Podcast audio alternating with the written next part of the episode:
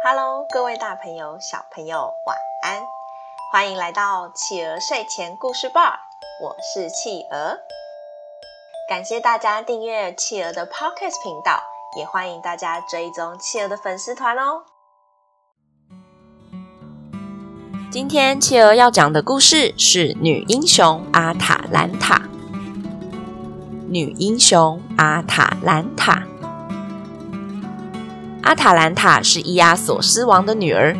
伊阿索斯王一直希望自己有个儿子，没想到妻子生出来的婴孩却是女的，所以阿塔兰塔在刚出生的时候就被父亲遗弃在山中。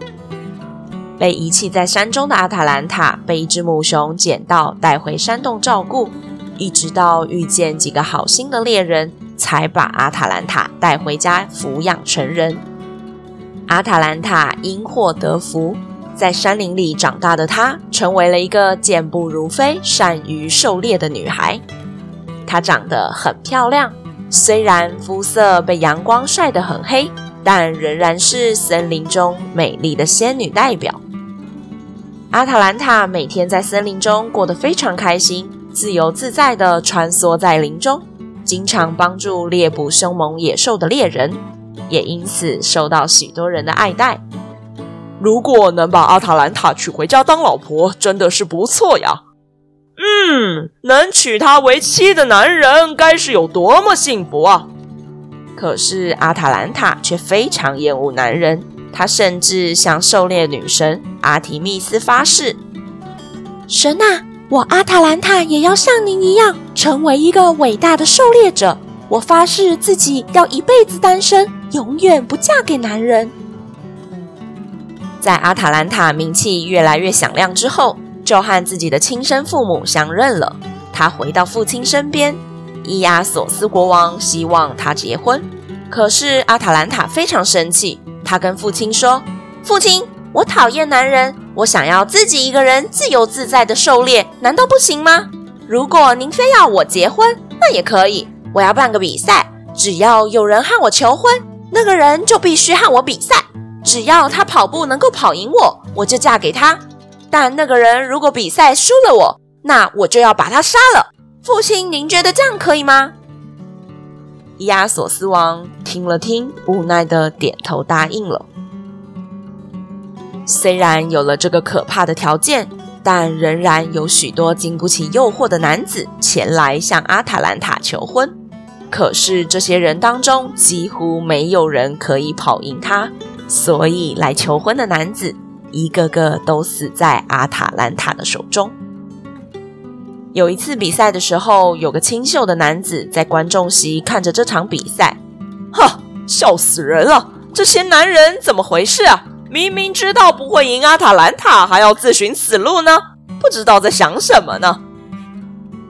结果，当阿塔兰塔经过他面前的时候，他才发现，哦天哪！原来阿塔兰塔这么美，我也要来跟他比赛，我要把她娶回家。这个清秀的男子很显然的忘记了刚才嘲笑那群比赛男人的事了。这位清秀的男子名字叫莫拉尼昂。莫拉尼昂鼓起勇气跑到阿塔兰塔面前：“阿塔兰塔公主，我想跟你在一起，请答应跟我挑战。你可以拥有更美好的婚姻，你不要在我这里断送生命。我不要接受你的挑战。不，我坚持要跟你挑战，我一定可以赢你的。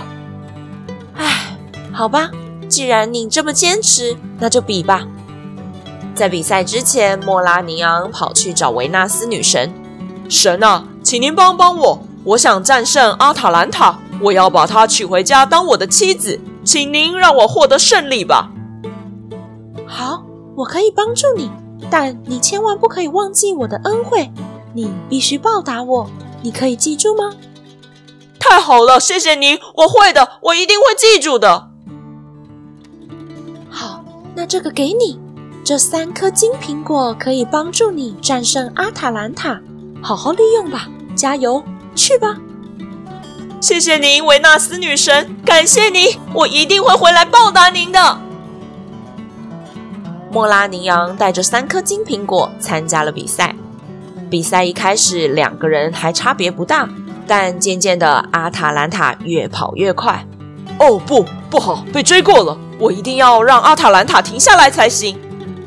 于是，莫拉尼昂把手中的金苹果往前一扔，金苹果刚好掉在阿塔兰塔前方。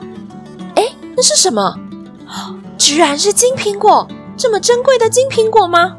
如果不捡起来，岂不是太可惜了吗？阿塔兰塔就这样停下来捡金苹果了。就在这一瞬间，莫拉尼昂就超越了阿塔兰塔。只是没过多久，莫拉尼昂又被超前了，他只好再丢出第二颗金苹果。就这样，莫拉尼昂又把阿塔兰塔抛在后方。这样来回了三次，阿塔兰塔捡到了三颗金苹果，也在终点线输给了莫拉尼昂。哦，太好了，我赢了，我赢了，我可以把阿塔兰塔娶回家了。大家也纷纷为莫拉尼昂高声喝彩。阿塔兰塔只好遵守诺言，嫁给了莫拉尼昂。婚后，阿塔兰塔也渐渐爱上莫拉尼昂。两人的感情越变越好，结果完全忘记了维纳斯女神的恩情。维纳斯非常生气，于是就在他们身上下了魔法，让两人在宙斯的神殿当中做了亵渎神明的事情。最后，夫妻俩就被宙斯变成了两头狮子。好啦，宝贝们，今天我们的故事就说到这里结束喽。宝贝们喜欢今天的故事吗？好可惜呀，原本幸福恩爱的夫妻，居然因为忘记报恩，就被变成狮子了。宝贝们，你们还记得阿提密斯是谁吗？如果你们真的忘记的话，可以回去第九十九集还有第一百集听听看，这个狩猎女神是谁呀？欢迎爸爸妈妈帮宝贝把宝贝的想法，在宝宝成长教师企鹅的粉丝团故事回应专区告诉企鹅哟。也欢迎大家在企鹅的 Podcast 评论区留言给企鹅鼓励哦。更欢迎大家把企鹅的 Podcast 继续分享给更多的好朋友。我是企鹅，我们下次见，晚安。一闪一闪亮。晶晶，满天都是小星星。